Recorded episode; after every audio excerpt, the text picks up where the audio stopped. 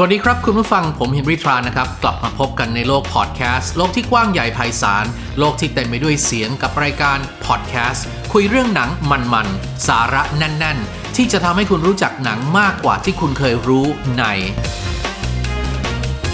ดูหนังฟัง M Talk คุณผู้ฟังครับ ในโลกของภาพยนตร์แฟรนไชส์ไม่ว่าจะเป็นเจมส์บอนด์หรือหนังอื่นๆ หรือรวมถึงหนังแฮร์รี่พอตเตอร์หนังมาร์เวลหนัง DC การที่สามารถสร้างแฟรนไชส์เป็นแต่ละตอนได้ยาวนานมากกว่าอย่างต่ำ5ตอนขึ้นไปเนี่ย มันต้องมีเนื้อหาสาระที่มาทีไรไม่เบื่อ มาทีไรมีของใหม่ มาทีไรก็ตอบโจทย์สำหรับคนที่รัก องค์ประกอบบางอย่าง อย่างเช่น บางคนก็รักเรื่องราวของเทพนิยาย บางคนก็รักเรื่องราวของความเป็นซูเปอร์ฮีโร่บางคนก็รักความเร็วครับอ่าเอ่ยแค่นี้คงนึกออกแล้ว ผมกำลังจะพูดถึงเรื่องอะไรในสัปดาห์นี้ใน EP นี้นะครับ แน่นอนครับแฟรนไชส์ภาพยนตร์เรื่อง Fast and Furious นั่นเองนะครับ ภาพยนตร์แฟรนไชส์ Fast and Furious ถือว่าเป็นแฟรนไชส์ภาพยนตร์ที่พูดถึงเรื่องราวของรถ การจรกรรม การปล้น ผู้หญิงสวย หรือเนื้อหาสาระแห่งความผูกพันมิตรภาพ ความเข้มข้น วิธีการถ่ายทำที่โลดโผนโจรทยานทำให้ทุกคนตะลึงตาตลอดเวลา และยังสามารถครองใจผู้คนในแต่ละภาคแต่ละภาคสูงยิ่งขึ้นไปทั่วโลกนะครับ ผลสำเร็จของ Fast and Furious นั้นก็คงเกี่ยวพันกับเนื้อหาสาระที่ผมได้เกริ่นไว้เมื่อกี้ ซึ่งเป็นที่มาของ EP นี้นะครับ ไล่ล่าท้าซิ่ง ไปกับ 2 ตัวละครลับในเร็วแรงทะลุนรกเก้าครับ วันนี้เรามี 2 ตัวละครที่น่าสนใจ ซึ่งปรากฏตัวในภาพยนตร์เรื่อง Fast and Furious 9 มาแนะนำคุณผู้ฟังดังนี้ครับ คนแรกนะครับเจคอบโทเรโตน้องชายของโดมินิกและมีอาโทเรโตที่ทำงานเป็นหัวหน้าโจรนักฆ่า และเป็นคนขับรถที่มีประสิทธิภาพสูง เพิ่งปรากฏตัวในภาคนี้เป็นครั้งแรกรับบทโดยจอห์นซีนา เจคอบโทเรโตผู้เป็นวายร้ายในภาคนี้เขาพยายามทำทุกวิถีทางเพื่อก้าวให้พ้น บารมีพี่ชายให้ได้ ซึ่งอาจจะเป็นเรื่องราวของคนในสายเลือดทำให้คนในครอบครัวอย่างมีอา ต้องกลับมามีบทบาทในภาคนี้ด้วยเช่นกัน โดยจอห์นซีนาประกาศว่าตัวละครของเขาใน Fast and Furious คือตัวละครวายร้าย ที่ดีที่สุดของหนังตระกูล Fast เท่าที่เคยมีมา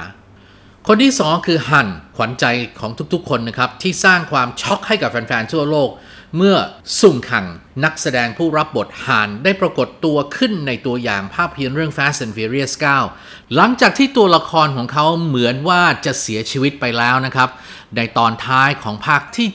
7 หากอิงตามกระแสสังคมออนไลน์การพาตัวละครฮานกลับมาก็เหมือนกับเป็นการตอบรับข้อเรียกร้องของแฟนๆผ่าน hashtag justice for Han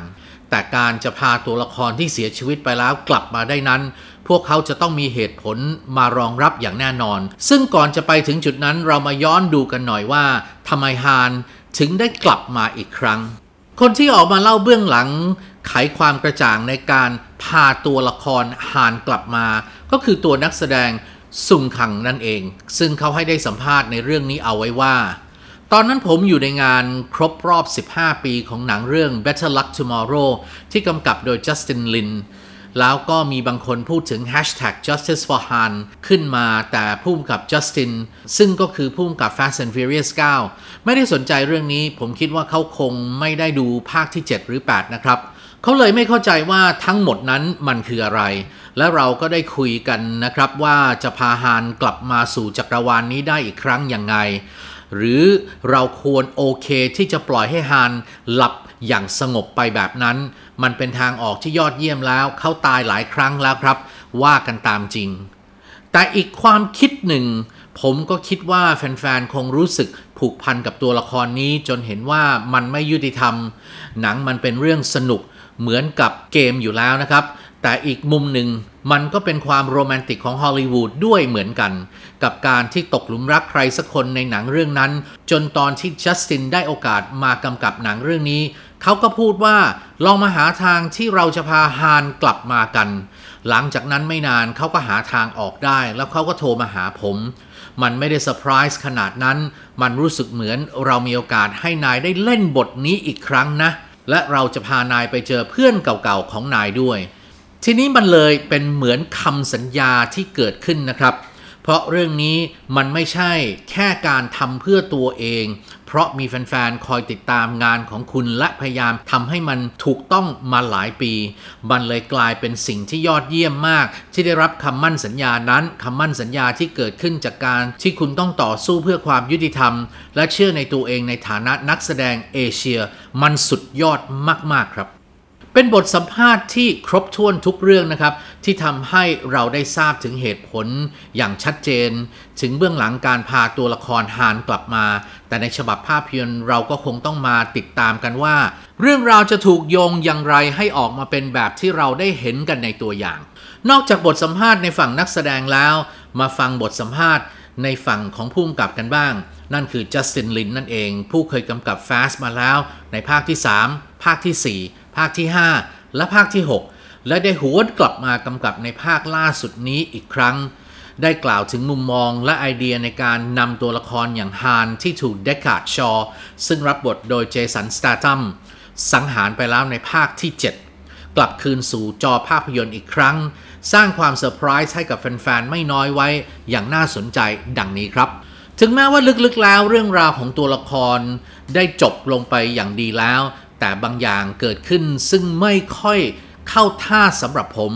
ดังนั้นผมจึงคิดว่าจะนำตัวละครนี้กลับมาได้ไหม ผมเลยคิดว่ามันขึ้นอยู่กับเราที่จะนำฮานกลับมา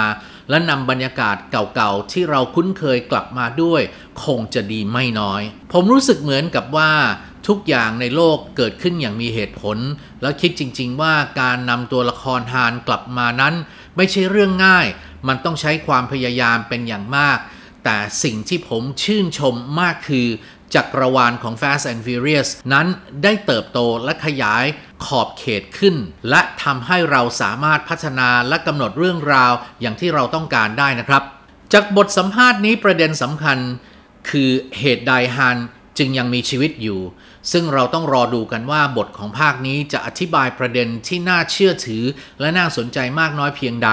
และแน่นอนว่ามันอาจจะเกี่ยวกับประเด็นเรื่องครอบครัว ซึ่งถือว่าเป็นธีมหลักของแฟรนไชส์ Fast and Furious มาตลอดก็ได้นะครับ ต้องรอติดตามกันครับการรอคอยกำลังจะสิ้นสุดลง เพราะ Fast and Furious 9 มีกำหนดเข้าฉายในบ้านเรา 17 มิถุนายนนี้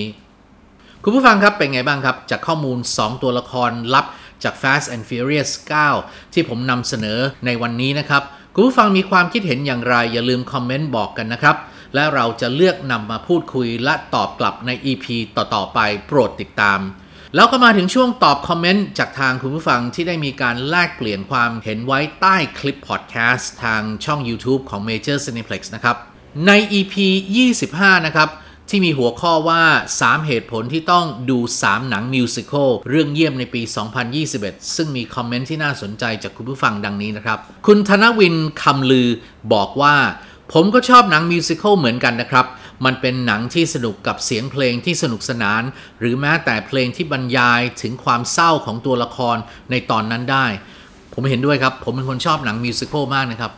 สมัยเด็กๆ หนังในดวงใจเขายังคงเป็น The Sound of Music แล้วก็ My Fair Lady มายุคปัจจุบันมันก็มีหนังหลายต่หลายเรื่อง Moulin Rouge เป็นหนึ่งในหนัง ในดวงใจผมเช่นกันนะครับ แล้วมีหลายต่หลายเรื่อง La La Land ก็ถือว่าเป็นหนังที่เล่าเรื่องได้ดี The Greatest Showman ก็ถือว่าเป็นหนังอีกเรื่องหนึ่งที่สร้างความประทับใจผ่านเสียงเพลงด้วยครับ